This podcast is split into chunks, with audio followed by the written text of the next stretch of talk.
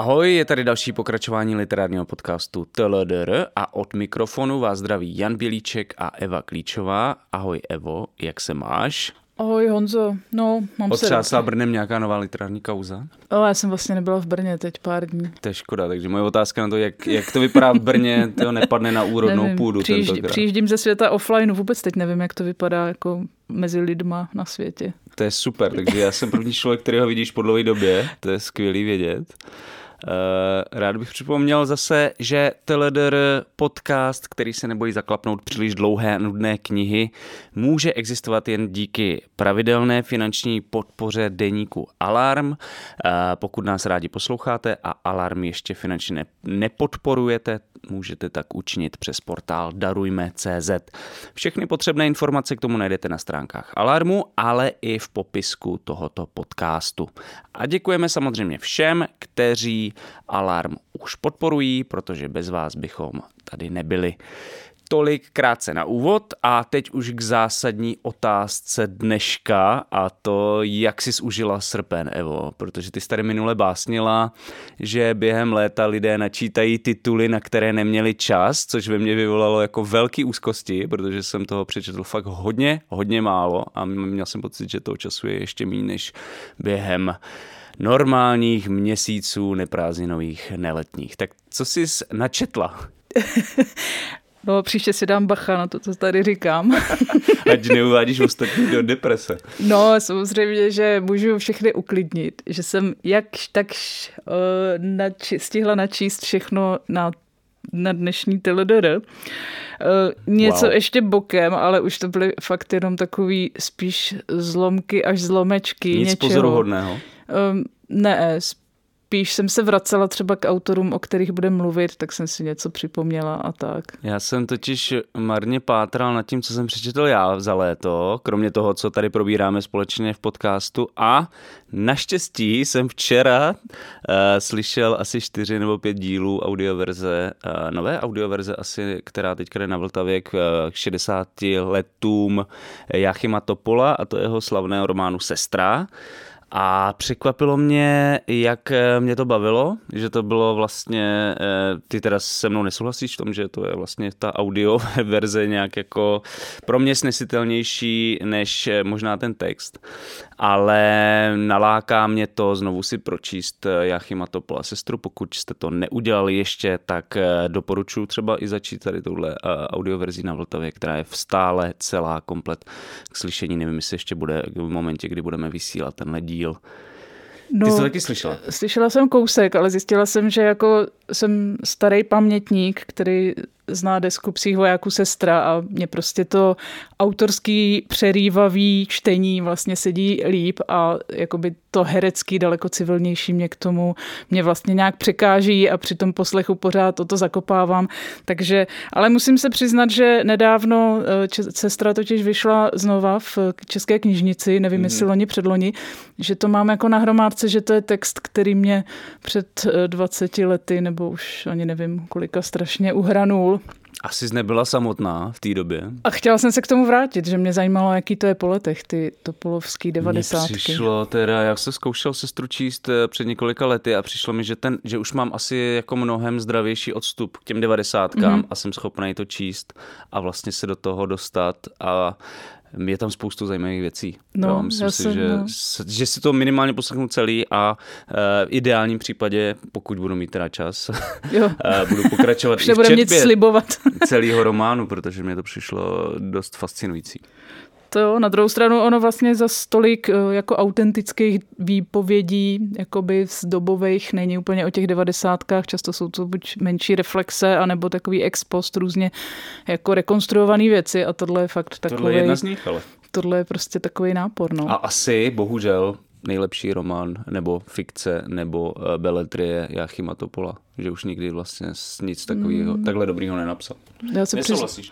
Já mu blahopřeju k narozeninám a musím říct, že se mně líbily i některé další knihy velmi. Je jasný, že tlustá kniha má vždycky jako výhodu té váhové kategorie, jo, že působí jako jasně. To na mě nefunguje. Na, jako významnější. No, ale mám docela ráda i takový ty drobnější věci, Kloktat Dehet, jako další. OK, OK. Trošku s tou poslední knížkou jsem se minula, ale to se to se trochu ví. No a teď teda se možná z té minulosti 90. vraťme do současnosti, pojďme na knižní novinky. Dnes tu máme eh, poprvé taky reklamní okénko, protože tento díl TLDR částečně sponzoruje eh, nakladatelství Paseka a my jsme pro vás vybrali dva tituly, které momentálně v Pasece vycházejí nebo budou vycházet. Tím prvním titulem je eh, kniha Strašlivá závrať čilského spisovatele Benjamina Labatuta. Kniha byla v roce 2021 nominovaná na Mezinárodní Bookerovu cenu a já si taky pamatuju dost nadšenou recenzi recenzi eh, v literárním podcastu Book Review eh, amerického deníku New York Times. Přestože se jedná o beletry, tak se kniha věnuje geniálním, ale i tragickým objevům vědy a ptá se, jestli díky nim rozumíme světu více nebo méně. Kniha vyjde v překladu Anny Štádlerové.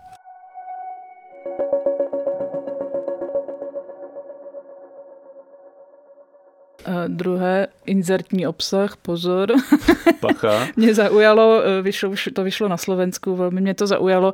Je to kniha, je to román Shaggy Bane Douglasa Stewarta eh, v překladu Lenky Svobodové, opět Paseka. A eh, je to, ty, jestli přečtu, přečtu kousek z anotace, která je celkem pěkně napsaná a z toho bude zjevné, že vlastně půjdeme zase zpátky jakoby nějakou Didionovskou nebo Louis Eduardovskou cestou prostě autentického vzpomínání na v podstatě západ. Na... Glasgow, myslím, je to. Tentokrát případě. jsme v Glasgow, ano. To já přečtu, ale to jsem jenom chtěla říct, že vlastně ty knihy spojuje to, že oni do jisté míry jako demitizují to, co jsme si představovali vždycky pod tím slovem západ a skvělý život na západě a bohatý lidi ze západu. Takže cituji z, z románu Shaggy Bane. Hugh Shaggy Bane je osamělý citlivý chlapec, který vyrůstá v 80. letech ve schátralých obecních bytech ve skotském Glasgow.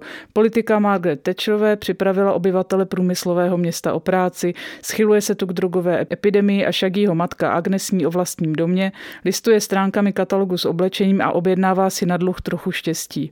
Potom, co její manžel odejde od rodiny, nachází stále větší útěchu v pití a sociální dávky utrácí za plechovky extrasilného piva. Shaggyho jeho dospívající sourozenci si raději rychle najdou způsob, jak z domova utéct a malého bratra nechá, nechají, aby se o matku staral sám. Shaggy se mezi tím snaží stát obyčejným klukem, jenže zjišťuje, že je všechno jen nenormální a jedinou oporou je mu matka, která se propadá do alkoholismu. Mm-hmm. Takže opět univerzální příběh, já bych... Ale něčím zase specifický z nějakých spodních pater jo. Evropy. Já bych jenom zase jako moje klasická, můj klasický dovětek, že uh, Stuart Douglas uh, dostal ze Shaggy Bane uh, ne mezinárodní, ale Bookerovu cenu, uh, nevím, jestli to bylo rok 2020 nebo 2021. Uh, každopádně velmi ceněný román, který vyjde v pasece a tímhle uzavíráme krátké reklamní okénko. Neznamená to, že třeba když se nám náhodou jedna z těch knih nebude líbit, že ji tady nebudeme poctivě hejtovat nebo zaklapávat.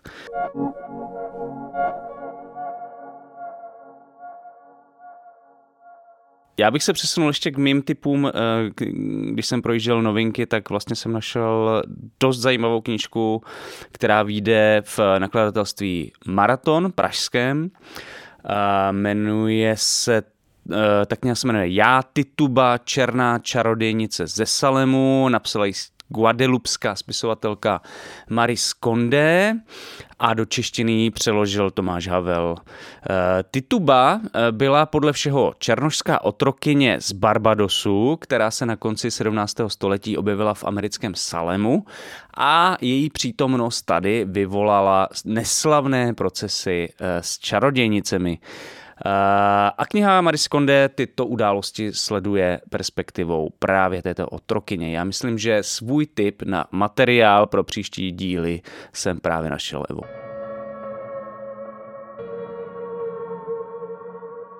Já stejně jako minule jsem měla ambici najít nějaké české, nějaký český materiál, pro to LDR, eh, ale říkala My jsem to velmi si... ceníme, velmi si to ceníme.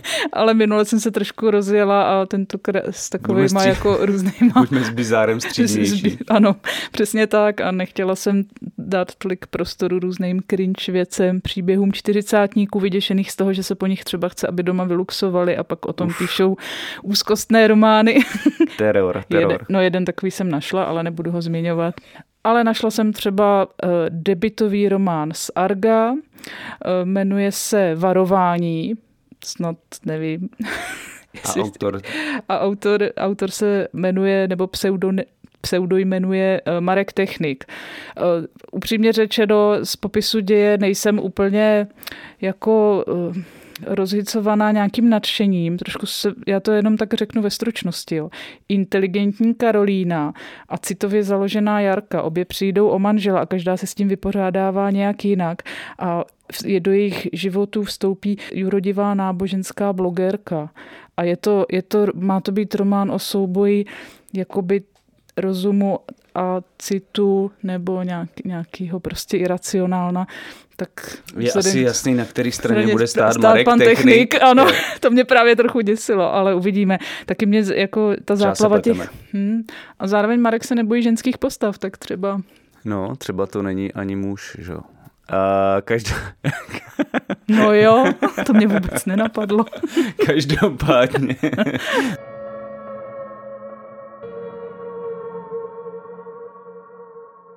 Ale v kontrastu s tím je zajímavý, že v eh, nakladatelství Rubato vychází čes, český překlad knihy americké spisovatelky Ricky Ducorne eh, pod názvem Vějíře Markíze de Sade v překladu Martina Pokorného.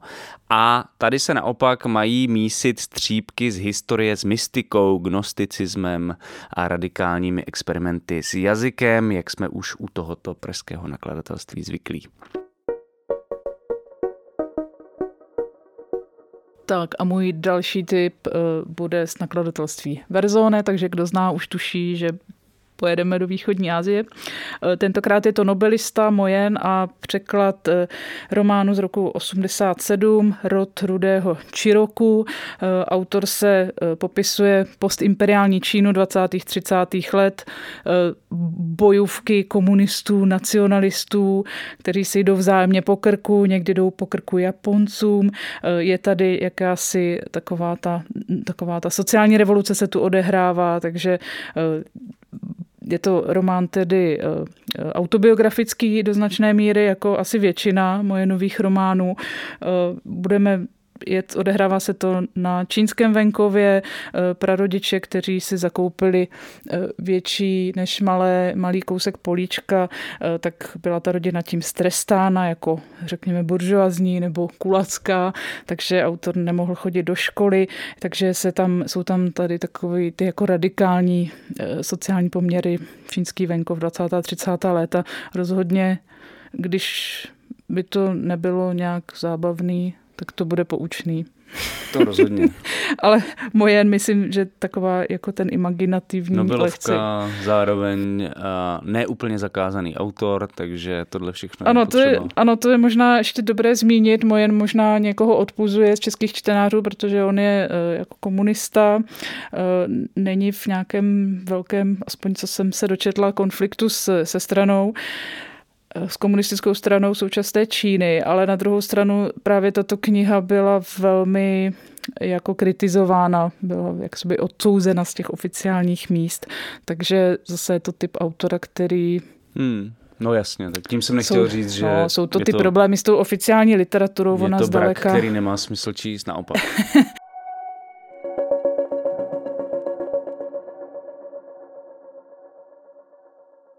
Tady k tomu servisnímu začátku mám svůj poslední věc. V nakladatelství Argo vychází v překladu Kateřiny Klabanové dosud nepřeložená kniha kanadské literární superstar Margaret Atwood. Eh, ta kniha se jmenuje Kočičí oko a tato klasička dystopí a sci-fi eh, román z roku 1988 zasadila do prostředí poválečné Kanady a na osudu malířky Lane ilustruje celou řadu společenských otázek kanadské společnosti, ale také debaty na uměleckém poli.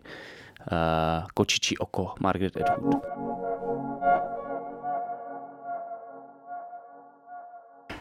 A já ještě přidám něco z české, české, české literatury, akorát to tedy bude literatura faktu a bude to korespondence a našla jsem knihu, která mě teda velmi láká.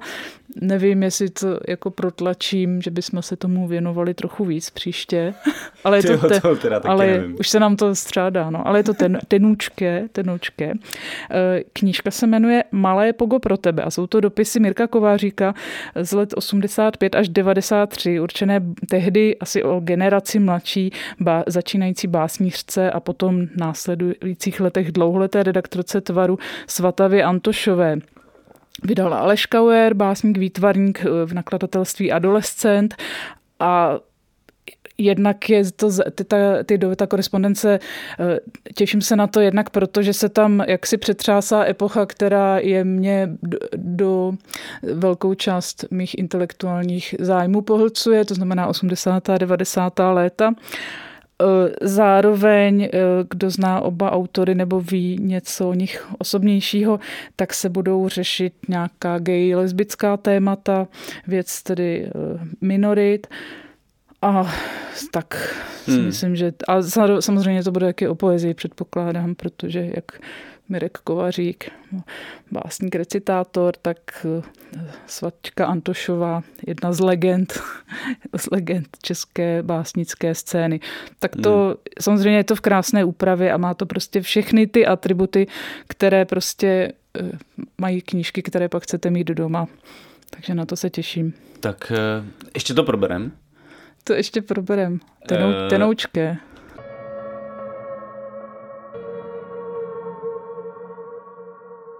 Každopádně tímhle asi končí náš knižní servis a můžeme se přesunout k těm třem knihám, o kterých se dneska budeme bavit. Tou první věcí je opět už v nějaké jako tradici kniha, který jsme se věnovali právě v knižním servisu a je to titul Popel a sníh a finské spisovatelky Petry Rautiainenové, který vydala tento rok který vydala tento rok Paseka. A nás zaujala ta kniha tím, že se, e, že e, se dostáváme v podstatě do poválečného, raně poválečného Finska, e, částečně také na konec druhé světové války ve Finsku, což je, jak jsem si teďka vlastně na sobě tak nějak vyzkoušel, jako docela nezbádaný terén, protože vlastně Málo kdo takhle na první dobrou eh, řekne, na jaké straně stálo Finsko v druhé světové válce, protože většinou se vzpomíná hlavně na tu válku se Sovětským svazem, hlavně teda v České republice, která druhé světové válce eh, předcházela, ale eh, ona od roku 41 až do nevím, září 44 snad pokračovala dál za podpory nacistického Německa a právě do tohohle světa se s Petrou Rautiainenovou dostáváme. A nejenom, eh, hlavním tématem není jenom teda druhá světová válka, postav, eh, komplicita eh, finské společnosti, finské armády v zvěrstvech druhé světové války, ale taky situace sámů v Laponsku, protože se eh, objevujeme v nehostinných krajích Laponska, kde je jakýsi zaetický tábor, koncentrační tábor, nevím, jak to nazvat. Eh, co k tomu dodat, Evo? No, já se přiznám, že pro mě knížka byla fascinující eh, vlastně v tom, jak všechny jednotlivé postavy, ať už to byly sámové nebo eh, nikoliv, to nebyly sámové, ale kromě sámů je tam ještě další etnicky komplikované postavy, eh, včetně jedné mulatky. Přišlo, Rus, rusové tam jsou. Jsou tam rusové, Nacisti, utíká se samozřejmě do Švédska s pomocí jednoho ze sámských přivaděčů.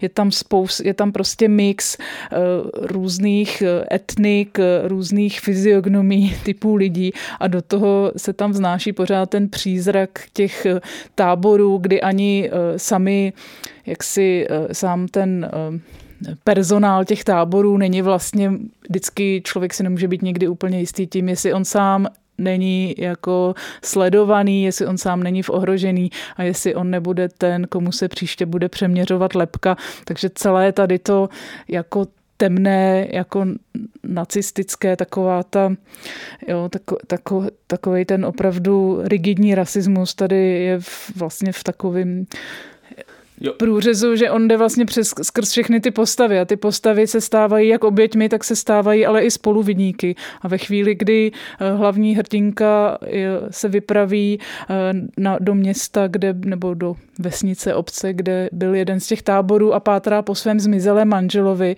tak vlastně zjišťujeme, jak komplikované je prostě se nestát spoluviníkem nějakého takového rasového předsudečného. Jo, to mi na tom přišlo zajímavé, že vlastně většina těch postav je komplikovaná, ambivalentní a vlastně tam není možná žádný jako uh, čistě pozitivní postava tam vlastně ano, není. tam se nedá protože, vlastně nikomu fandit. Jakože nejvíc bychom mohli fandit podle mě, a já teďka jsem mistr spoilerů, takže kdyby to byl moc velký spoiler, tak to, uh, tak mě zastav. Ale je ta postava Inkery, Eh, Lindqvistová, myslím se jmenuje, která, se, která přijíždí v roce 47 na sever, údajně psát reportáž o tom, eh, jak se Laponsko zotavuje po skončení války, ale ve skutečnosti pátrá o, o, po osudu svého manžela, který eh, tady někde, asi v zajateckém lágru, na konci války zmizel.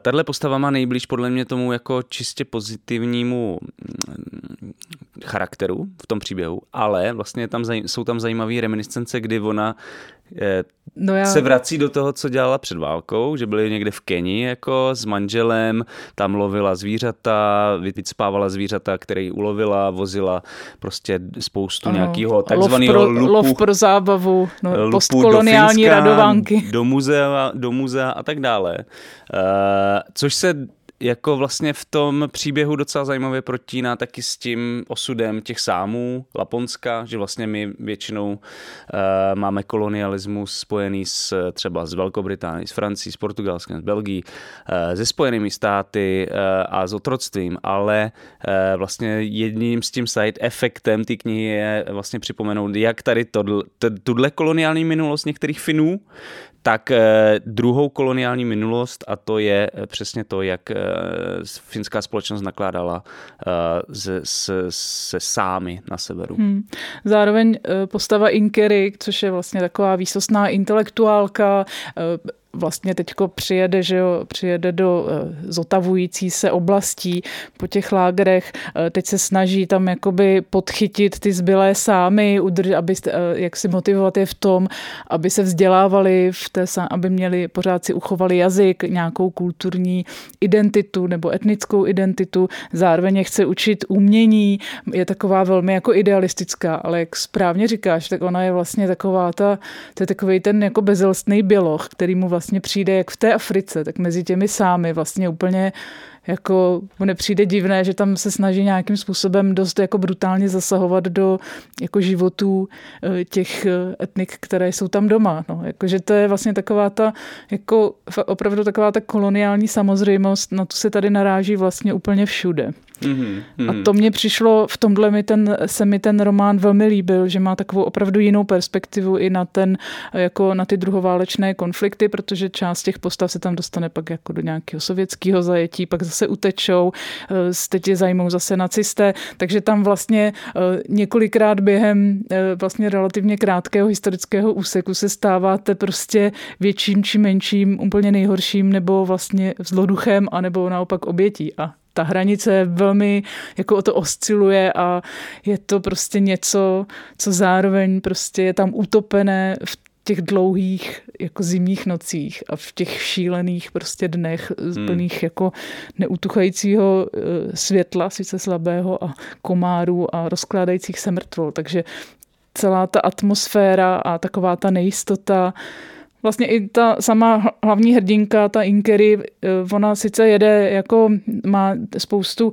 jako smělých plánů pomáhat s znovu vybudováním eh, nějaké, eh, nějakého nového života poválečného v té oblasti, ale zároveň prostě tím, jak pátrá, trochu šmejdí a neustále naráží během celého románu na jako zaryté mlčení všech kolem. Nikdo jí nechce pomoct, jakoby najít nějaké stopy po tom manželovi. A tady budeme už brzdit, aby jsme teda to fakt rozhodně, ne, ale to jen... neprozradili. Já jenom řeknu, že uh, skončí to překvapivě, a va- chtěla bych varovat případné čtenáře, aby si fakt hlídali, jakoby, aby četli pozorně, hlídali si jména, přestože jsme jako ve Finsku a jsou tam sámové.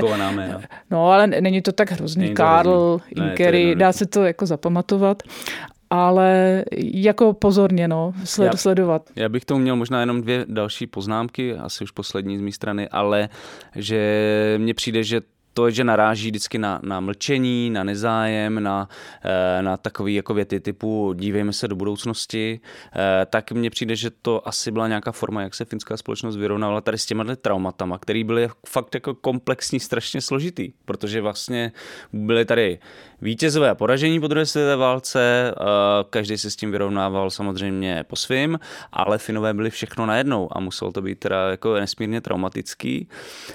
A zároveň, když jsme tady mluvili o tom, jak, se, jak nacisté měřili eh, lepky prostě sámů, hledali tu, ty, jako třídili ty rasy prostě na vyšší, nižší a tak dále, tak eh, se ale v knize vlastně eh, mluví o tom, že už ve 20. letech ve Finsku začal, že začaly tady tyhle praktiky jako měřící hledání nějakého jako prapůvodu finského národa, co to je finská rasa a tak dále. Takže vlastně jako nacisté na tohle, co už v té finské společnosti nějaký, nějakým způsobem přítomný bylo jako navázali. A co je nejhorší, je tam jeden takový výjev, který ve mně vlastně zůstal, kdy, kdy Inker jde s jedním sámským studentem se podívat, co se děje ve vedlejší třídě. A tam jsou op, opět pánové v, v oblecích a přeměřují uh, sámské děti. Uh, protože pokračují v tom i po druhé světové válce tady v tomhle úsilí, což mi přišlo vlastně takový dost mrazivý. Jo. No určitě, ale já se, jenom jsem možná ještě chtěla, jednak, že jo, tady to jako ten, ta věda o člověku a všechny její uh, patologické, patologické prostě oddenky, uh, tak jako je taky starší, že jo, než 30. Eh, léta, ale já jsem si i říkala, že vlastně eh, celý takový ten koncept nacionalismu tady se úplně rozpouští potom v tě, té, řekněme, jako zkušenosti dějin.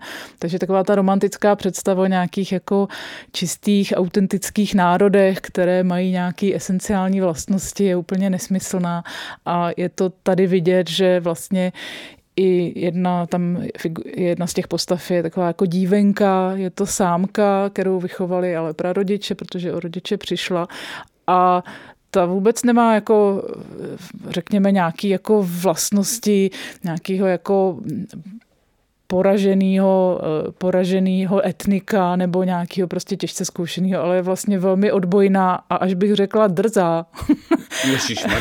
no, no, tak tam se i právě, že ta hlavní hrdinka, ta Finka, taky chce pořád jako někam, že jo, nějaký vzdělávání doplňovat a tak. A ta holka je vlastně dost taková jako své rázná a aniž by byla úplně, řekněme, jako tradicionalistka, tak je dost jako sporný dítě, má takovou tu svoji hlavu, takže vlastně je úplně stejná jako jiné finské privilegovanější, řekněme, děti. No já jenom, eh, aby to nevyznělo tak, že eh, Popel a sníh Petry Rautiainenové, mojí chybou, eh, je něco jako nějaká historická analýza prostě povalečného Finska, vůbec ne.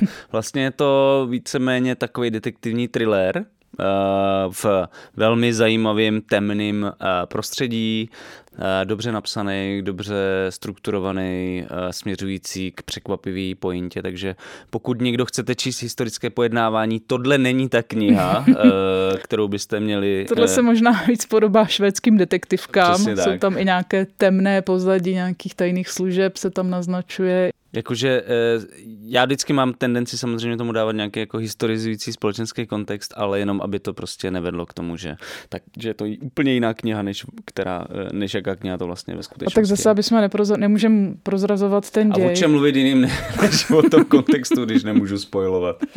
já myslím, že jsme se snažili to tady tak uh, vědecky ne, ale tak faktograficky podchytit, tak já zkusím. Doufám, Ukázat, že... o čem to je ve skutečnosti. No, nebo spíš, jak je to napsané, protože o tom jsme vlastně nemluvili a ono je to jako hrozně jako čistým jazykem. Mm-hmm. To jo, to potrhuju. Překlad Vladimíra Piskuře bych řekla bezchybný, pokud mohu soudit z té perspektivy. Já úplně nejsem expert fins, na finský No to ne, ale to, jazyk, tak to poznáš, to jakože česky je to čistý, je to čistý. úplně, nic tam, ni, o nic tam člověk se nezadrhává, o nic, přes nic nepadá. Tak já trošku listuju. Doufám, že ukázka nebude dlouhá. Hm, Tak trošku atmosféry. Je to vlastně hodně atmosférická knížka. Hmm. Taková tajemná. Jako No, pracuje se tam s tím tamní dnem příroda. a nocí ano, je to a hodně zimou. obrazotvorný. Hmm. Pořád si to představujete, ty obrazy, jak šedý sníh, šedé mrtvoly a tak. My jsme neřekli, že se tam střídá vyprávění jo. hlavní hrdinky Inkery, o které jsme tady už mluvili, a střídá se to s textem eh, válečného deníku jednoho ze zajatců. A to je ta největší záhada té knihy. Takže já teď přečtu z toho deníku. Nevíme koho. Nevíme koho, ale vy se to nakonec dozvíte. Květen 1944. Spousta závějí sněhu, bílého, šedivého, přemrzlého do výdutí. Led tu a tam puká, pozvedává hlavu nad ne- nezamrzlá místa. Zbývá ho tenká vrstva. Slýchám může vyprávět, že v jižním Německu Jaro už tak pokročilo, že tam kvetou květiny, zpívají ptáci. Touhy narůstají. Kde si ve světě vykvetly červené, žluté, purpurové, fialové a modré květy, anebo právě vypučely. Okolní zeleně chrání. Tady bílo a potom šedivo. Někdy modro, zamrzlý sníh na kamenech. Jednou jsem zahlédl záblesk červené. Přimhouřil jsem oči, zaostřil. Krev, vydal jsem se blíž. Byl to bělokur. Jeho červené hřebínky zářily na zbrusu novém sněhu jako vykřičník. Černé stuhlé nohy, jako by už zlomené. Ve vzduchu zmrzlé pírko. Přidřepl jsem k mrtvolce a byl sticha. V jednou v Ala Kurty jsem viděl polární lišku, krčit se uvnitř uhynulého soba, v úkrytu. Vedle ní ležel zaběhlý finský špic, ale do bělokura by se nikdo nevešel. Musel jsem se zvednout, na severní obloze se zablesklo. No, takže dramatický výjev eh, z knihy Popel a sníh Petry Rautiajnenové, který vyšel, eh, román, který vyšel v nakladatelství Paseka.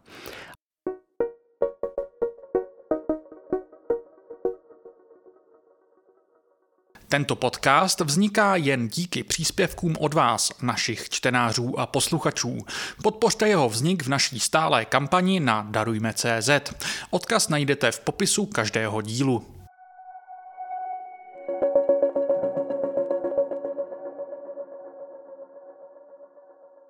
A teďka tady máme bohužel jeden takový jako nešikovný eh, dramaturgický střih, protože se přesouváme eh, k titulu, který s touto knihou nemá vůbec nic společného.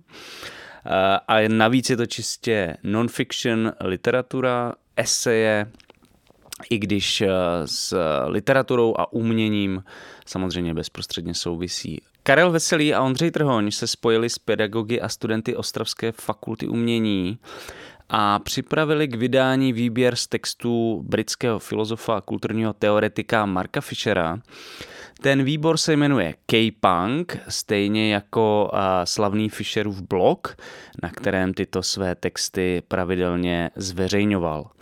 Mark Fisher byl v 90. letech členem takřka kultovního uskupení Cybernetic Culture Research Unit na univerzitě ve Warwicku, v němž bychom našli slavné myslitele a myslitelky jako Sadie Plant, Nika Landa, Kodvo Eshuna nebo právě Marka Fishera.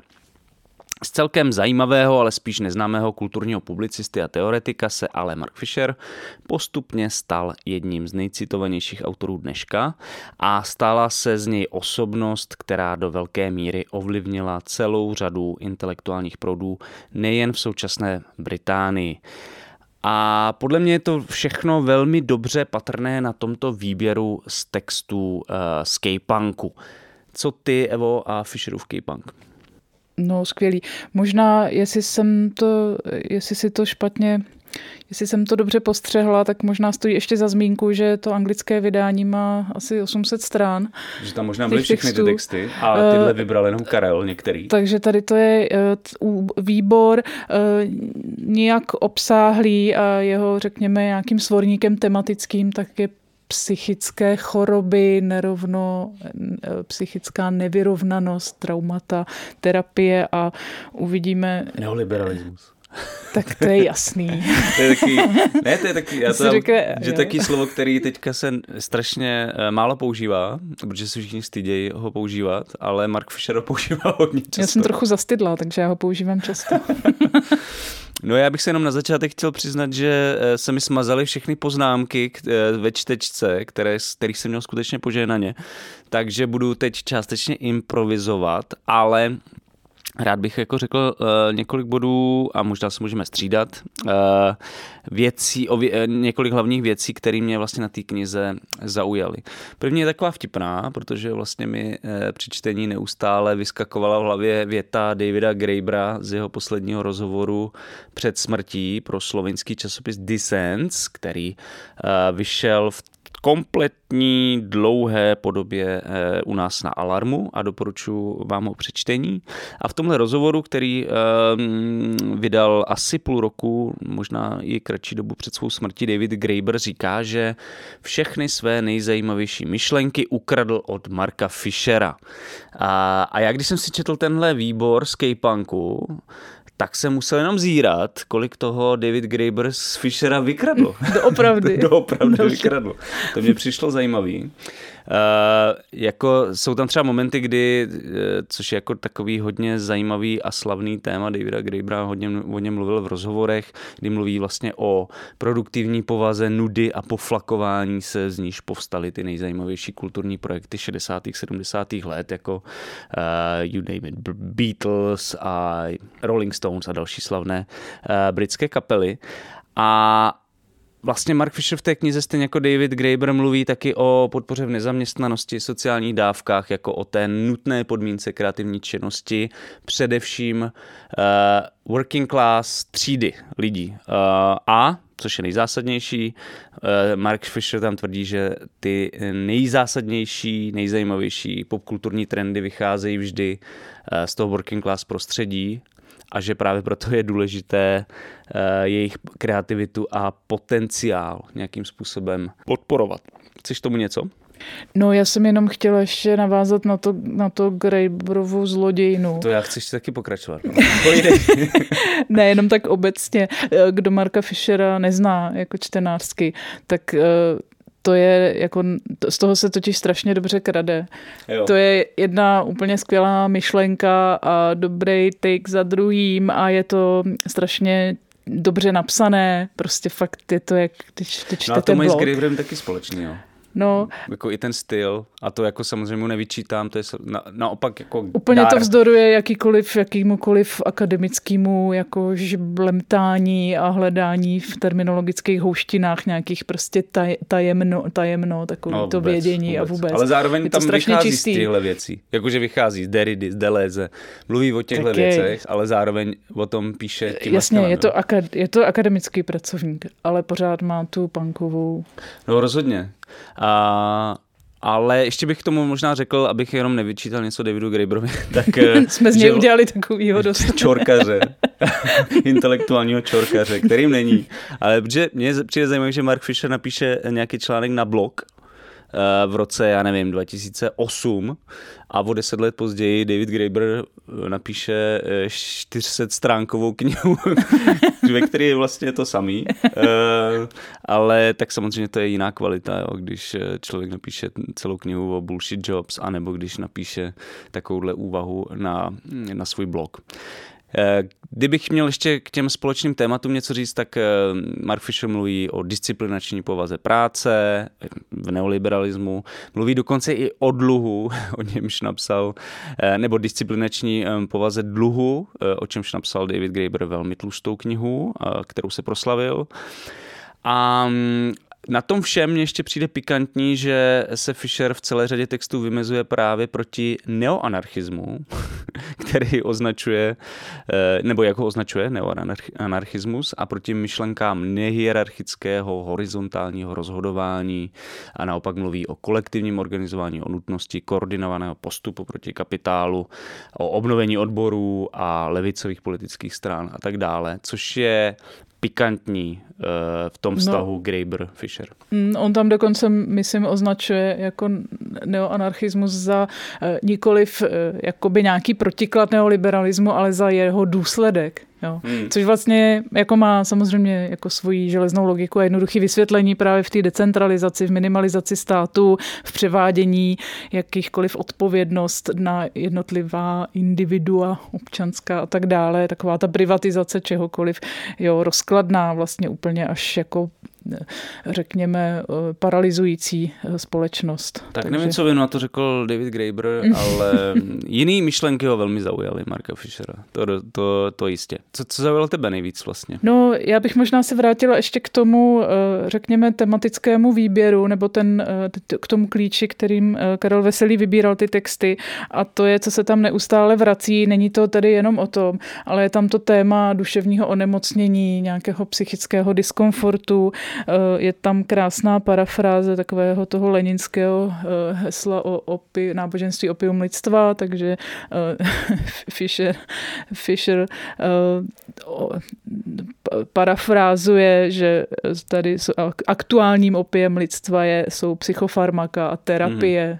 Mm. V podstatě taková, tam mluví o privatizaci stresu, o tom, jak vlastně ta ideologie už se stala natolik neviditelnou, že my si jakoby cokoliv, co se nám nedaří eh, v životě, jakýkoliv eh, snaha o úspěch, kterou on zároveň eh, prostě identifikuje, jakože v podstatě neprivilegované třídy se snaží jako za čím dál obtížnějších podmínek, jak si naplnit nějakou představu úspěchu lidí naopak jako elit, jo, takže my, my, jako nikdy neběžíme že z toho stejného startovního bloku a naopak vlastně v těch pracujících masách se vlastně kumuluje ta frustrace, že nikdy člověk nedoděl, nevydělá tolik peněz, aby se stal tím skutečným bohatcem. A, a pravděpodobně ani nemůže, není to v jeho Není to možný skoro. Není to, není to možný a zároveň to je prostě jako vlastně ta, eh, eh, zároveň ten mechanismus toho neoliberalismu je tady rozpitvaný takovým způsobem, že on vlastně eh, naopak ty elity mu ještě vlastně soustavně dekády brání v tom, aby jakkoliv se jako vzmohl, že jo. Tam prostě ta ambice, jak si ten stát umenšovat, jak si vystavovat lidi bez nějakého ekonomického zázemí větším a větším jako rizikům vyšším a jak si ho vrhat do nejistoty, včetně toho, že se tam na, například zmiňuje eh, taková ta, a to zná asi každý, eh, kdo byl někdy zaměstnaný třeba ve školství, v akademické sféře, ale nebo třeba i ve zdravotnictví, jako v sociálních službách, takové to neustále jako vyžadování nějakých nových jako eh, akreditací, testů, jako školení, jo, že on to pojmenovává jako takový to znejistování nějakého profesního hrdosti, že jo, těch mas,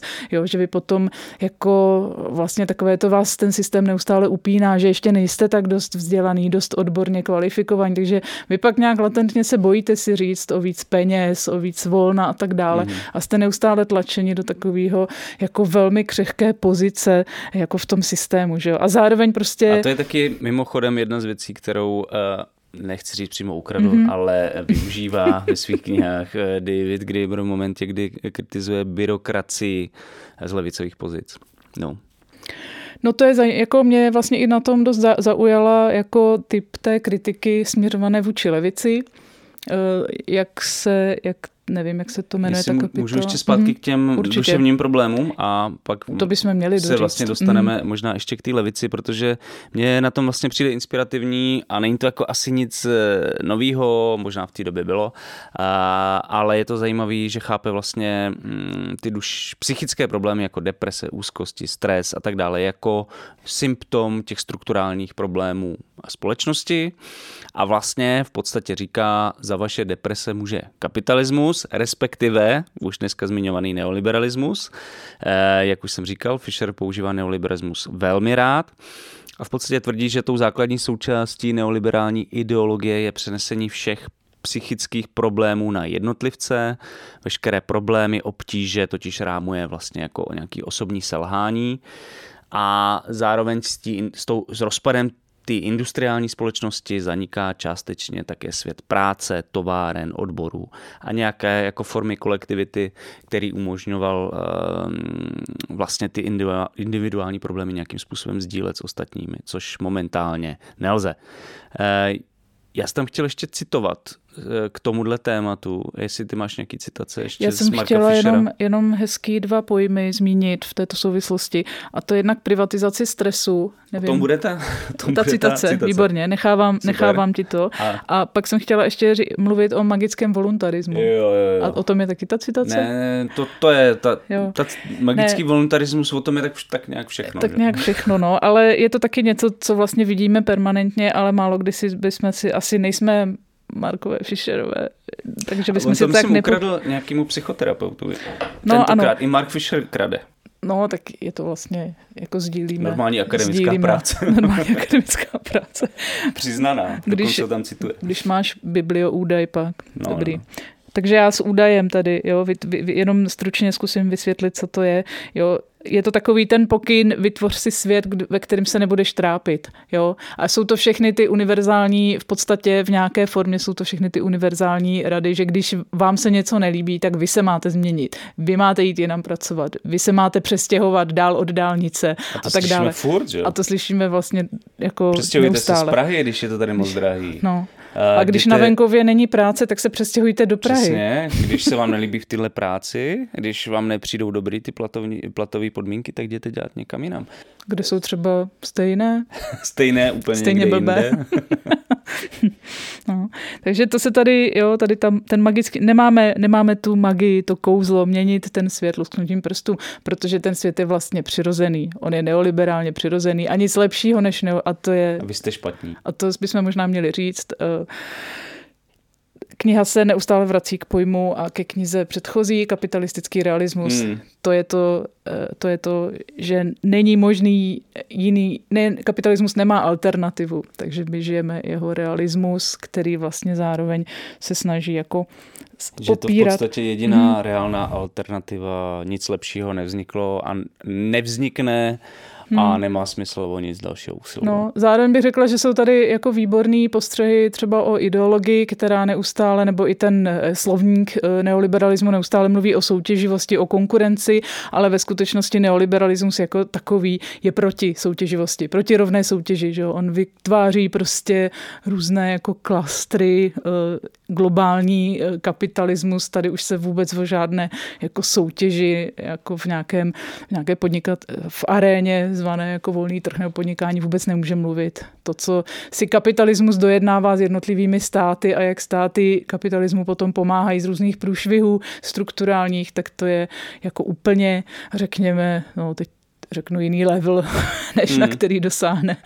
No a tady ty nerovnosti možná docela dobře ilustrují to, o čem jsme mluvili na začátku, hmm.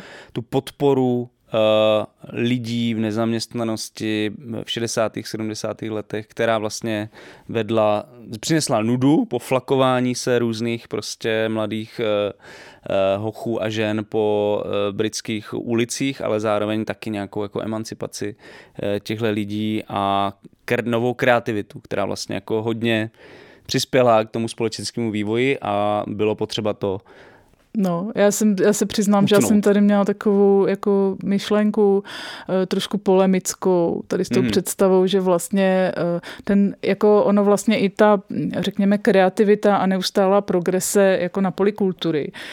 Já souhlasím s tím, že v kultuře se zastavil čas, jo, že jako lidi vlastně jsou natolik vytížení eh, zcela jako eh, pragmatickýma starostma, že vlastně na tu imaginaci hru, na nějaký to poflakování, z čehož by vzešly, řekněme, nějaké zajímavé nápady, jako mají čím dál méně prostoru a času.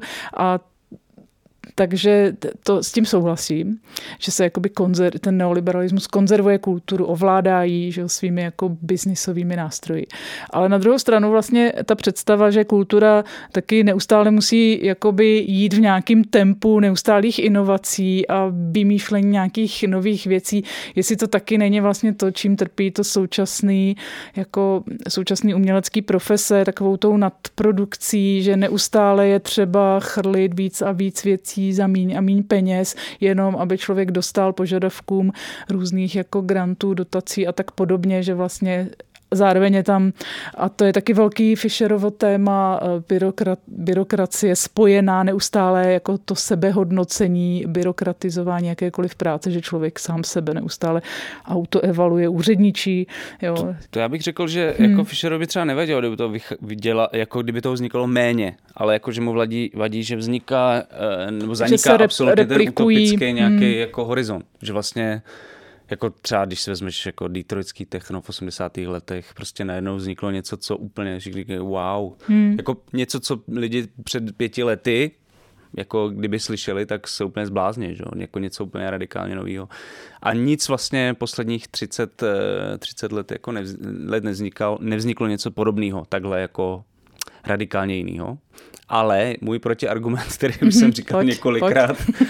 Eh, a naposledy teďka na letní filmové škole eh, v Radišti v debatě s Kalem Veselým, takže mně, mně přijde, že možná to není jako zabrždění imaginace, protože když sleduju, co vychází třeba za knihy, jaký vznikají filmy, eh, jaký vznikají akademické práce, tak možná, že to není jako zabrždění imaginace, ale spíš jako sebereflexivní nějaká fáze. V momentě, kdy jako vlastně je tady strašné, obrovské množství nových informací o historii, o, o děj, dějinách, o nějakých jako politických, společenských teoriích. Musíme prostě všechno nějakým způsobem jako z, zpracovat, Zjišťujeme, že příběhy, které jsme si o sobě vyprávěli eh, ještě před deseti lety, jsou většinou úplný blbosti že vlastně jako celý naše civilizace stojí na, Jasně, na, na, jako, na něčem, co jako absolutně není pravda. Hmm. A tak ono, s tímhle no. my se teďka potýkáme, tohle teďka řešíme. Hmm. No. Jo, to, sto, to stoprocentně. My vlastně při, jako vystupujeme z toho eurocentrického, jako eh, z té ohrádky a jako... Nebo aspoň někteří z nás. Někteří. A uměl, umělci a myslitelé, jo, podle mě, no. no. Ne čeští teda. Zatím. Privatizace stresu byla součástí projektu, jenž měl za cíl prakticky úplně zničit koncept veřejnosti, tedy té hlavní věci, na níž zásadně závisí psychická pohoda. Co naléhavě potřebujeme, je nová politika duševního zdraví, která bude postavena okolo problémů veřejného prostoru. Bylo by odvržení staré stalinistické levice, ale také levic nových. Jejich cílem bylo odbyrokratizovaný veřejný prostor a autonomie pracujících.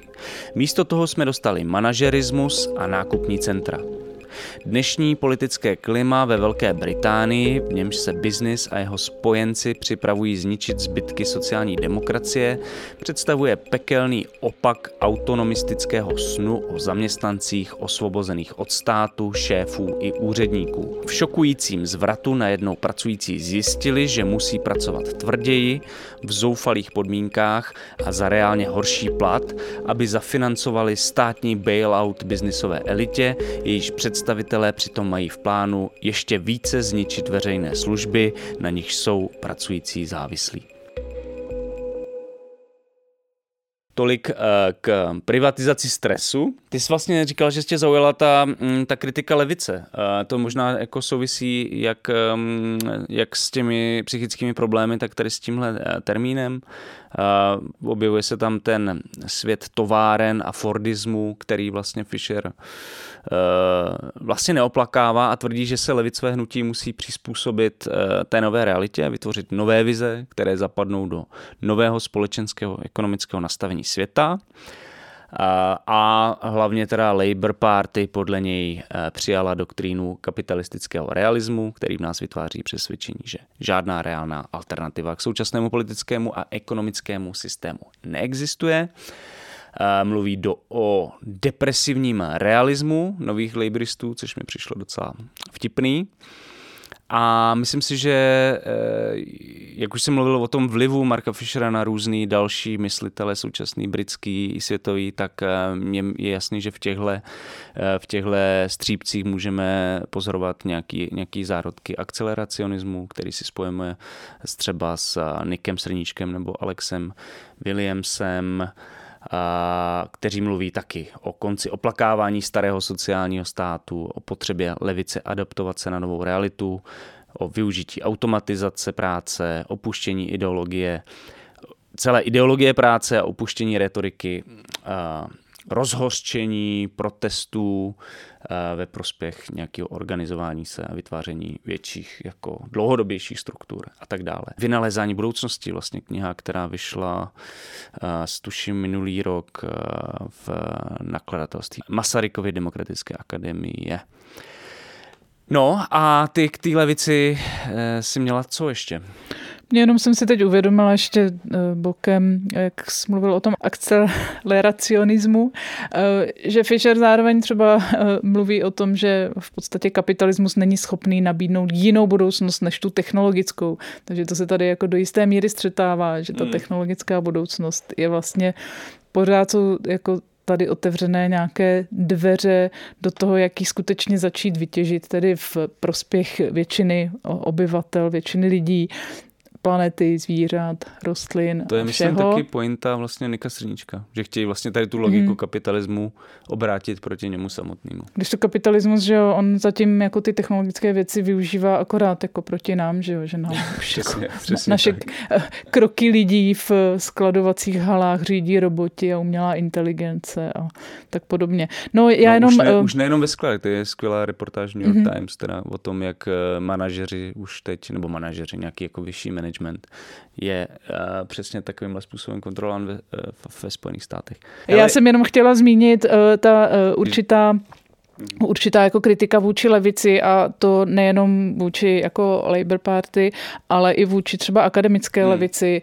Mluví tam o konceptu upířího hradu, srovnává to s nějakým to jsou, to jsou takový dva slavný eseje na konci, o kterých bych chtěl ještě v závěru mluvit, pak už zbytek už asi hmm. k tomu už se nedostaneme, ale uh, odchod z Upířího hradu. No, eh, jednak tam jde o to prostě vlastně taková ta byrokratizace, ten manažerismus, který prostupuje celou společností, jakoukoliv profesí, uh, nazývá ho tady třeba tržním stalinismem, jo, taková ta důležitost těch formulářů, těch, jo, těch dokumentů, jo, to, že vlastně se to jako má vlastně v tomhle kapitalismus jako dost podobný podobnej, podobnou jako tu štábní kulturu, jak se A říká. Co říct o tom no o tom upířím hradu, že to se vlastně taky tam promítá takový ten, eh, taková ta určitá tendence eh, jak si vytvářet nějaký pocit, že něco říkáme špatně, že ta hmm. skutečnost je velmi složitá, eh, že je třeba být velmi jako sofistikovaným, aby člověk mohl říct třeba, že je feministou nebo že eh, je nějakým způsobem třeba otevřený vůči sexuálním menšinám, tak teď se v tom jako nepostrácet. Jo? Pochopila jsem, že něco. i tohle je vlastně tak jako agenda kulturních válek, kdy ta levice to trošku používá sama proti sobě, takový ten pocit, že šíří nějakou nějakou vinu. Jo, hmm. Je tady pěkně popsaný, eh, pěkně popsaný taková ta jednoduchost, jak eh, někdo, řekněme, kovaný v genderech snadno vyprovokuje eh, že jo, nějakou oběť. Často třeba Fischer mluví přímo o proletáři, který pak ztratí kontrolu a tím je jakoby zase usvědčený z té, z té své nedostatečnosti. Jo. Tady taková ta esencializace jo, různých prostě jako si souputníků těch diskurzů a tak. Tak to mě přišlo jako docela zajímavý. A potom možná ještě jako daleko, tohle je takový obecnější, ale ještě konkrétnější výtka třeba vůči akademickým kruhům, které vlastně ten manažerismus zasahuje eh, dost brutálně.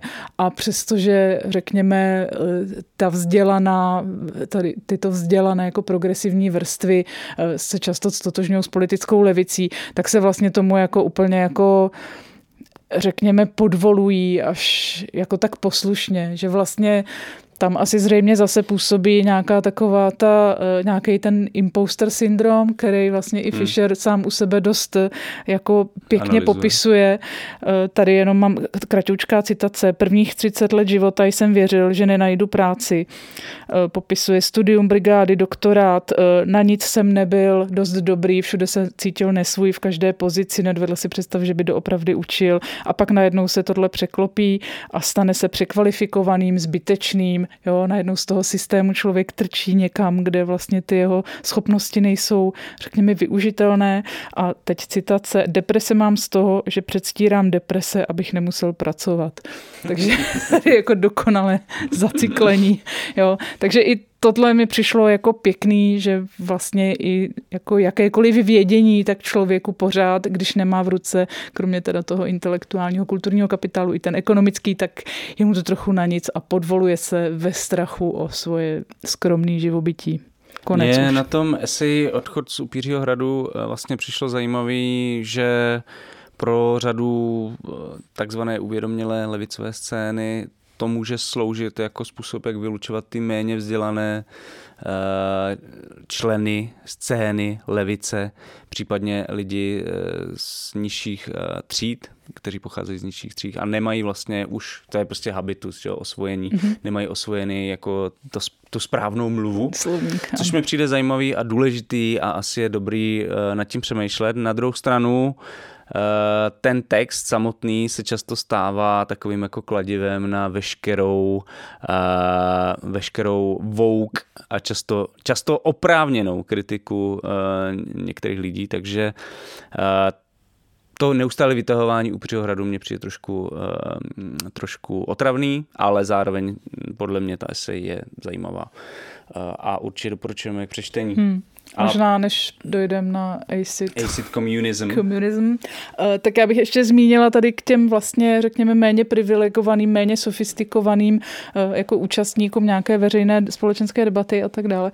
Uh, tak je tady několik kapitol, nebo v několika kapitolách se objevuje uh, jakási analýza po těch uh, jako návratům k nějakém, uh, k tomu postkoloniální melancholie, to popisuje, uh, popisuje Fisher a je to vlastně fenomén hmm. Trump, uh, jo, Brexit, uh, celá taková, tady ten pláč těch starých bílých mužů po nějakém světě 80. let a co mě přišlo jako zajímavé a možná jsem někde jinde nečetla, nebo jsem to prostě bohužel zapomněla nebo nepochopila, nevím, ale přišlo mi jako velmi dobré, že vlastně je to jeden z projevů jako rozpadu té společnosti, té individualizace, jo, takový ty, eh, ty vše, všeobecný, eh, všeobecný privatizace čehokoliv a že vlastně tady ty jako nacionalistický nebo nějakým způsobem šovinistický identity nahrazují vlastně pocit jako příle přináležitosti k celé společnosti. A zřejmě se to projevuje zvlášť teda u těch lidí, kteří přišli o největší díl moci, což jsou jako ti... Impéria.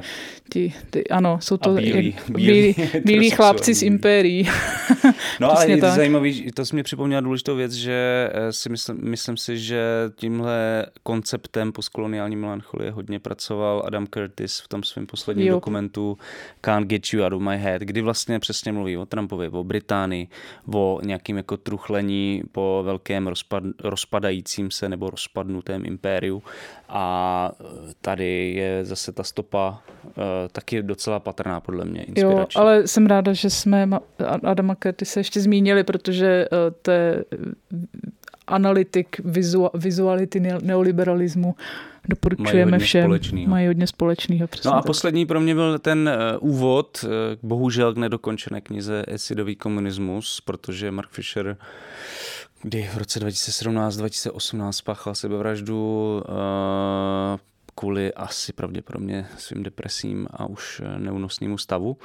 A vlastně i v tomhle úvodu, který má asi, nevím, 20-30 stran, eh, podle mě předjímá dnes aktuální témata a do velké míry aplikuje dnešní bádání o fungování psychedelik na společnost, historii a pokud to psychiatrické využití psychedelik chápu správně, tak v používání LSD nebo acidu má mít za cíl vlastně aktivovat v paměti některé pozapomenuté vzpomínky, které fungují jako zasutá traumata, z nich se odvíjí naše současné psychické problémy a ten esidový komunismus Marka Fischera má naopak z našeho vědomí vydolovat momenty z historie, které nemají připomenout, že svět mohl a může vypadat i jinak, eh, než vypadá teď a nemusí vypadat nutně tak, jak vypadá dnes.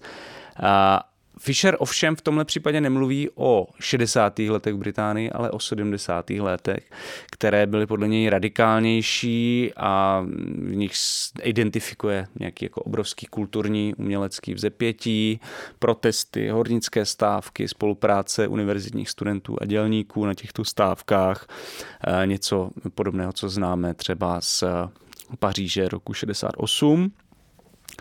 A e, to mi přišlo jako zajímavý, zároveň je tam ta druhá eh, dimenze esidového komunismu, kdy mluví taky o užívání psychedelik, které přivedlo vlastně celou řadu lidí k přehodnocení svého fungování v tom aktuálním systému, přehodnocení ideologických kamenů, na níž tehdejší svět stál a je zajímavé, že si často vykládáme vlastně příběh o tom, že tyto psychedelické zkušenosti dokázali později využít především Tech Bros a Yuppies v 80. letech ale Mark Fisher se tak trošku podle mě vymezuje vůči tomu zjednodušení a v tom torzu knihy Acid Communism chtěl ukázat, že to nebyl celý příběh té psychedelické revoluce Británii a jenom jsem si u toho vzpomněl zcela bokem, není to zase tak zcela bokem, je to vlastně naprosto spolu souvisí, protože v roce 2008 napsal americký historik Fred Turner uh, přelomovou knížku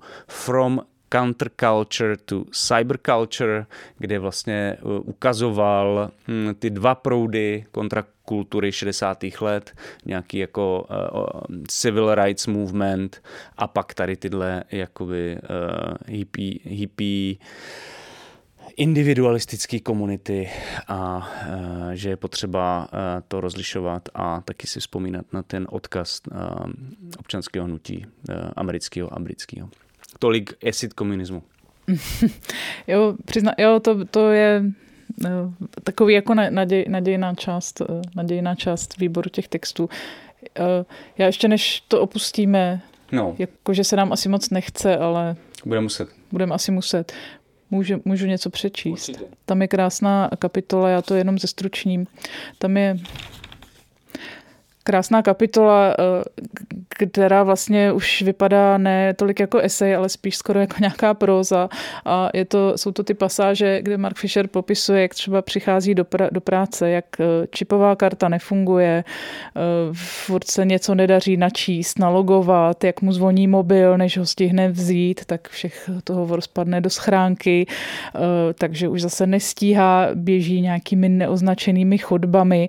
Je to celý takový to přesně jak už ten algoritmus vlastně fyzicky sahají jo, na to, jestli můžete projít nějakými dveřmi nebo nějakou chodbou, jestli jste něco správně udělali, vyplnili, přihlásili, nepřihlásili a tak dále. A e, popisuje takto i cestu k svému psychiatrovi. Vybavíte si, jak jeden doktor vzpomínal, že před 20 lety byly noční služby nudné tak, že zdravotníci pořádali závody v kolečkových křeslech. To už ale neplatí. Ne se všemi noži, střelnými zbraněmi, rvačkami, úrazy pod vlivem alkoholu, vypumpovanými žaludky. Mezitím se po odděleních rozmnožují supermikroby. Přijdete domů a zapnete televizi. Měkké patricijské hlasy a krokodýlí slzy. Veřejné služby čekají masivní škrty 30%, 40%. Nová doba úspor. Aristokrati a milionáři nám říkají, všichni musíme přidat ruku k dílu, jsme v tom přece všichni společně. A to mi přišlo jakože velmi aktuální, eh, řekla bych, eh, ne nepodobné retorice třeba současné vlády.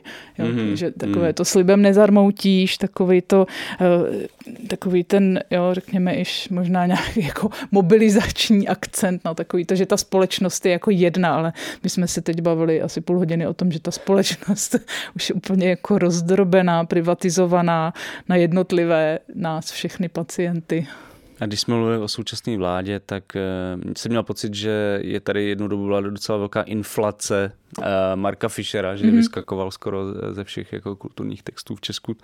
A trošku i s takovou skepsí jsem přistupoval i k tomuhle výboru nebo výběru z textů a musím si říct, že vlastně je to super. No, přesně, taky jsem měla pocit, že to bude taková opakovačka a vůbec. Je to dobrý.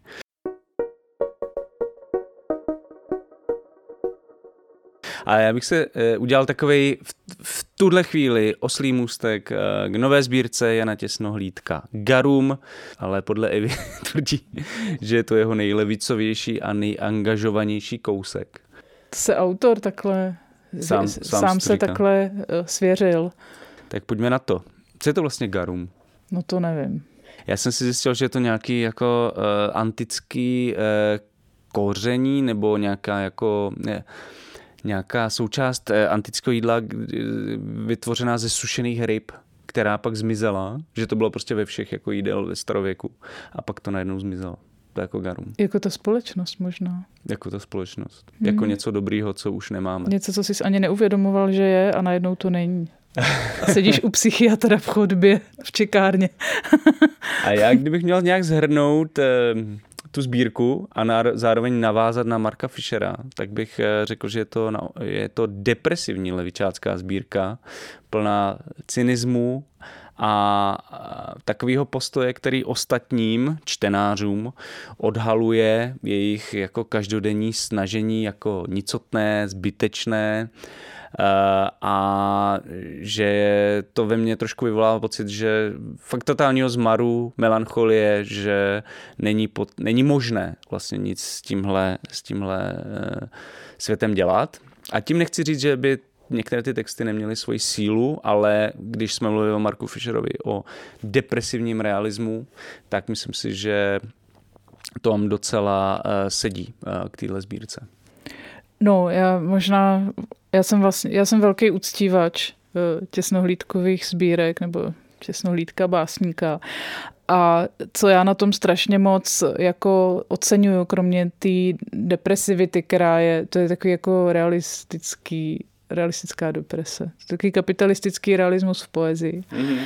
A on vlastně taky nemluví o nějakých moc alternativách, ale vlastně co já na tom, co jsem chtěla říct, co já na tom strašně moc cením, takový to jako okotý každodennosti já prostě nesnáším poezii, která se pořád noří do nějakých jako archetypálních obrazů a nějakého prostě starého světa a jeho reálí, jakože to dělají básníci pořád, že jo, oni pořád čtou jako skácela a Mikuláška a pak tak píšou pořád. Jo, jakože to je takový... Tak snad už ne. Jo.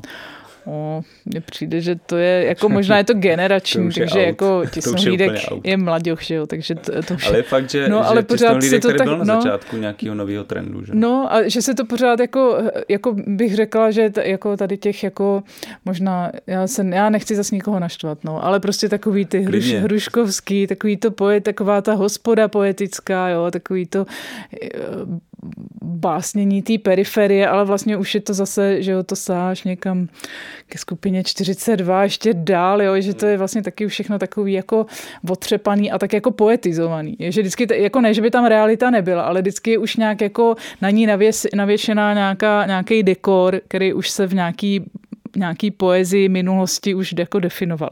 A mně se líbí prostě u toho těsnohlídka a není to jen on, že je to strašně takový syrový. Hmm. Že on, když tam sedí, prostě má tam jako báseň, jak sedí někde na sídlišti a je tam nějaký bezďák a tam nějaký holce hraje z mobilu, Marek Stracený, tuším. Jo, jo. No, jako, no, to bych to řekla, že je jako depresivnější než všechny jako vize nějakého posmrtného jako se, mordoru. Já jsem právě jako, eh, jako ukázku toho měl cynismu až nihilismu měl něco jiného.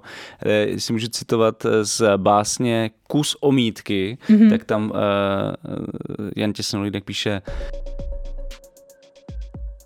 Plastová flaška zahozená někde v lese zůstane na světě díl než cokoliv, co kdy udělám, co, co bych kdy mohl, chtěl nebo dokázal udělat. To mi přijde to je, ano. úplný dno prostě. no ale ty, ty dna si tam dost konkurujou. tam je jedno dno vedle druhého, no, No, no. no. Takže já nevím, jako jestli je to úplně levičácký, ale rozhodně je to strašně, strašně temný.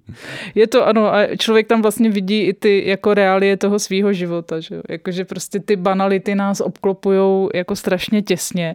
Eh, Co bych vyzdvihla ještě jako další téma, tak je tam taková ta jako touha po nějaký intimitě, jako důvěrnosti. A to stojí taky i v těch předchozích sbírkách, že vlastně my si neustále jako vyrábíme jako lidi nějaký jako to peklo té studenosti mezi lidský, mezi sebou takový tý, tak je to možná neoliberalismus neviditelný, jo? že my spolu pořád jako soutěžíme a že ta soutěživost je nějak i v těch párech, že on to tam má tak jako vysloveně, nevi, není to analytický, že jo? to jsou prostě opravdu takový, je to pořád, je to poezie, jo? Ne, nejsou to nějaký mudr řeči ale má tam i tady to, jakože jak vlastně tomu modernímu člověku chybí víc jako společnosti kontaktu. Je tam často, že sám v bytě, nebo že nějaká samota, že já nevím, co by, jo, že, že tam je taková ta nějaká, no prostě samota, jako prostě princip nějakého moderního života. Hmm, a zároveň tam má dost často takový, eh, myslím, že to je báseň, která to docela uh, vystihuje, se jmenuje uh, bla, bla, bla, jmenuje se Přeměř svou klec, mm-hmm. kde vlastně tak jako vyměřuje ten každodenní život svůj nebo kohokoliv jiného docela opět cynickým, depresivním hmm. jako pohledem. Uh, a pak tam má třeba v básni to samý uh, básni Ještě než ti život sežerou seriály, uh, což je docela uh, Sáhněme pěkný. si každý do svědomí. Udělej to, co jsi vždycky chtěl, na čem ti záleží. Jed někam daleko, přečti si knížku, kup, řekni si něco pěkného, co si chtěl říct, dokud to jde. Ještě než ti život sežerou seriály. Práce a povinnosti, děti, dluhy, bolest zubů, plic, jater, žaludeční vředy, kameny v ledvinách, migrény, šedý zákal, zelený zákal, cukrovka, mrtvice, rakovina. Dokud to jde, udělej to, na čem ti záleží. Super. Krásný. Je to, no, ano. Apel. Ano, jo, je, on je vlastně jednoduchý. V popisu té deprese i v popisu, nebo v jakési návodnosti kudy z té deprese, jo. Mně tady padl takový výpisek svět mezi silnicí a sídlištěm, kde se nic hezkýho nebo něžného nikdy nestane. Jo, ten kontrast pořád po nějaké obyčejné věci, která už dávno není samozřejmá, nebo aktuálně není samozřejmá. A tomu světu, kterému vlastně vládnou ty věci, ty předměty. Hmm. Já mám ještě jednu, jak jsme, jak ten Fischer najednou nám přišel takový aktuální k tomu Fialovi a k nějakému takovému tomu lkaní, jak jsme v tom společně, ale už dávno ta společnost ve skutečnosti už nemá kdo být společně, protože není společnost. Takovou báseň tady máme i u Honzy Těsnohlídka a je smutná, je z Brna. To je asi možná ta sama, co jsem chtěl Brno přečíst, nádraží. Mm, to je nejlepší. To je podle mě nejlepší No to je, ano, možná jo, no. Taková rozhodně výrazná, ale možná, možná je to tím, že vlastně ti okamžitě naskáčou všechny mediální obrazy, který jako doprovází Ale je to poslední. prostě nejlepší, podle mě nejlepší báseň té No. sbírky. Děti rodičů zničených chlastem zni- se ničej pervitinem. Brno, hlavní nádraží, zničený děti zničených rodičů. Přistupují ostře a blízko, když se ptají o drobný a cíga. Taky sotva vyjdu, sotva, zaplatím nájem, taky jsem v hajzlu. Zatím mám ještě klíče od dveří, za kterýma je postel, kde můžu spát. Zatím mám ještě klíče od dveří, za kterýma si můžu a chci dát sprchu. Zatím ještě jo, ale když se dívám v Brně na hlaváku, na zničený děti zničených rodičů, rozdílů, mezi náma ubejvá. Je to silná věc. Já ještě, kdybych měl zmínit eh, jedno téma, které mě tam zaujalo, tak eh, Jsou to básně melancholické, reflektující nějakou osobní vinu nebo provinění, nebo vinu v, v tom, že někdo nezvládl mezilidský vztahy. Často je to souvisí s matkou. Eh, docela zajímavě v tomhle hledu další, delší kousek, takový takřka epický, příběhový, který se jmenuje Dluhy, o eh, nějakým chlapci, synovi, který ho potká v Plzni, dá mu peníze na to, aby se mohl vrátit za matkou a uh, on tam samozřejmě nikdy nedojede. A nebo taky uh, báseň s odstupem času. S odstupem času jsou všechny správné rozhodnutí tak samozřejmý. S odstupem času jsou všechny správné rozhodnutí tak samozřejmý a ty špatný s odstupem času nedávají žádný smysl. Je těžký si představit, že je vůbec někdy někdo mohl udělat. Promiň. Ty jsi říkala, že, ale když to srovnáš s těma jako znalkyně a faninka Jana Těsnohlídka, eh, když to srovnáš s těma předchozíma sbírkama, tak jak na tebe působí Garum? Mm, eh, trošku asi kdo má rád násilí bez předsudku, rakovinu a další, další, eh, další novější texty, potom pozdější, eh, nebude nějak překvapen ani tou poetikou, ani tím rozsahem. Je to asi i věc nějakého setkání se s tím básníkem, takže když to člověk četl kdysi násilí bez předsudku, tak byl samozřejmě jako stržený úplně maximálně, to je rok 2009, to je strašně dávno vlastně. Eh, pokud si to dobře vybavuji, přiznám se, že jsem si jako furt říkám, že jsem šprtka, jo, že tady mám vždycky spoustu výpisků a tohle jsem si nedohledávala. Ale mám pocit, že to byla taková věc, vůči které se let kdo ohradil jako z básnické komunity, že to hmm. bylo fakt takový jako... No bylo jo, to nový no. a to dělají všechny nové věci. No, takže na, tam je, lidi. no, tam je, že jo, potom v té rakovině je ta jako rasistická poezie, takže tam se prostě tematizuje něco, co vlastně v té společnosti, společnosti je permanentně přítomné a jako tváříme se, že to není, nebo jako prostě nikdo vlastně, nikomu to vlastně zase tak moc nevadí. No. To tam vlastně je taky, to, to on má vlastně, uh, Honza Těsnohlídek tam taky velmi často, že on upozorňuje prostě na věci, které jsou vlastně naprosto šílený, ale jsme si na ně napr- úplně zvykli a vůbec nám jako nepřijdou jako on vlastně svět popisuje jako dost hnusný místo. Ale aniž by mu dodával nějakou dystopičnost. On popisuje to, co vidíš, když vyjdeš prostě ven před barák. Mm. Tak to se mně jako na tom líbí. No. Ne, Taková jako sen... ten hnus. No, nedělá to, no, ne, nestylizuje to do nějakých prostě právě už těch jako naformátovaných obrazů, řekněme z nějakých jiných básnických směrů, nebo nedělá z toho nějaký žánr nebo tak něco. Je to fakt takový jako v něčem úplně takový čistý, no. Prostě nálada, jako když jdeš do Kauflandu. Tolik asi k Janu Těsnohlídkovi a jeho nové sbírce Garum, protože mě, já jsem si uvědomil, že to je první naše uh, recenze na básnickou sbírku v TLDR a doufám, že třeba budou nějaký uh, přibývat. Uh, zkusíme občas sem zamíchat něco uh, z poezie ať si všichni přijdou na svý. Něco ošklivého. Tak my jsme to trochu slibovali. Slibovali dneska non-fiction poezie a v podstatě skandinávská detektivka. No. Takže moc pěkný. A bylo, jak, ale tak to my vždycky chceme, aby bylo i nějaké nějak něco Nějaká domácího, zábava. něco vzdáleného, něco blízkého vzdáleného. A trochu zábava a trošku, aby to byly i chytré knížky. A dneska to, dneska to snad vyšlo. Uvidíme. Tohle je totiž eh, konec dnešního dílu literárního podcastu TLDR. A budeme ještě bodovat něco. Jo, vidíš, tak můžeme bodovat. A já jsem na tím přemýšlela, Dneska jestli... jsme si povídali o výboru z textu Marka Fischera. Kdybys měla ohodnotit 10 z 10 Marka Fischera, ter, uh, Evo, tak uh, co, co říkáš? Jako 10, no. 10. Co chceš dát? Asi jo, já nevím. Tak já dám 9, aby to nebylo tak trapný.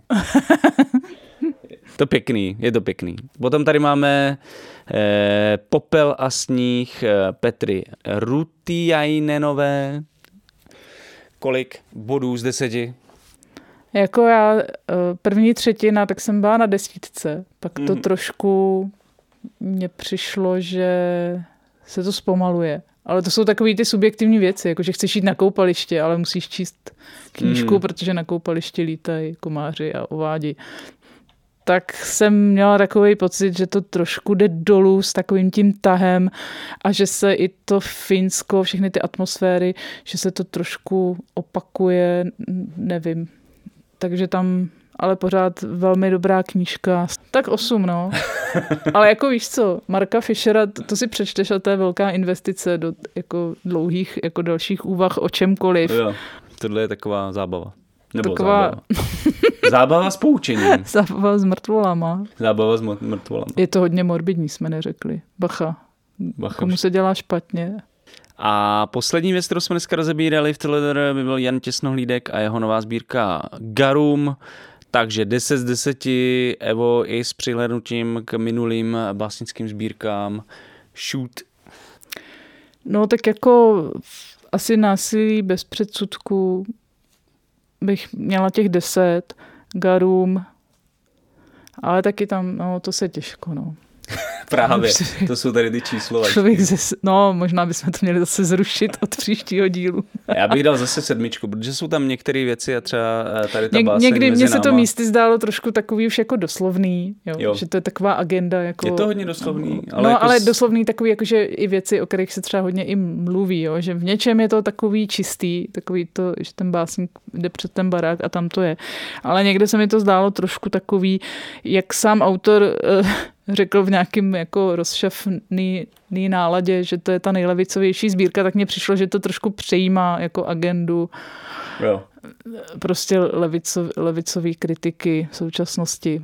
Prostě tak Což jako zase, svět. jak tomu chceš to vyčítat, no. Prostě Já moc nevyčítám. Mně se tam tak. líbilo pár, pár básní vlastně hodně. Já jsem furt neřekla to číslo, tak sedm, osm. Já dávám sedmičku. Já dávám stejně jako popel a sníh. Takže osm. Tak garum osm. Dobře, takže to bylo hodnocení závěrečný. Eh, my doufáme, že vás i tentokrát Teleder eh, bavilo, inspirovalo nebo rozčílilo. Pokud se vám na dnešním dílu třeba něco nelíbilo a nebo máte nějaký typy, podněty na zlepšení a tak dále, klidně nám napište zprávu na naše sociální sítě nebo na e-maily jan.belicek zavináč nebo eva.klíčová zavináč deníkalarm.cz eh, Budeme rádi za jakoukoliv zpětnou vazbu, budeme samozřejmě rádi i za ohodnocení nebo recenzi podcastu na streamovacích a podcastových platformách. Eh, sdílejte Teledere se svými přáteli, poslouchejte ho, diskutujte o něm a pokud se vám tento podcast třeba hodně líbil, eh, učíkejte na darujme.cz a pošlete nám třeba i skromnou finanční podporu. Bez ní to totiž opravdu nepůjde. Děkujeme všem podporovatelům, fanouškům, faninkám a podporovatelkám Alarmu. Eh, máme radost nových fanoušků od podporovatelů podcastu TLDR. Těšte se na zářijový díl eh, a my dva se loučíme. Takže tohle byl literální podcast Ledera. Evi Klíčové a Jana Bělíčka. Mějte se. Mějte se hezky a nebuďte smutný, když nepřečtete úplně všechno. Jako my dva. thank you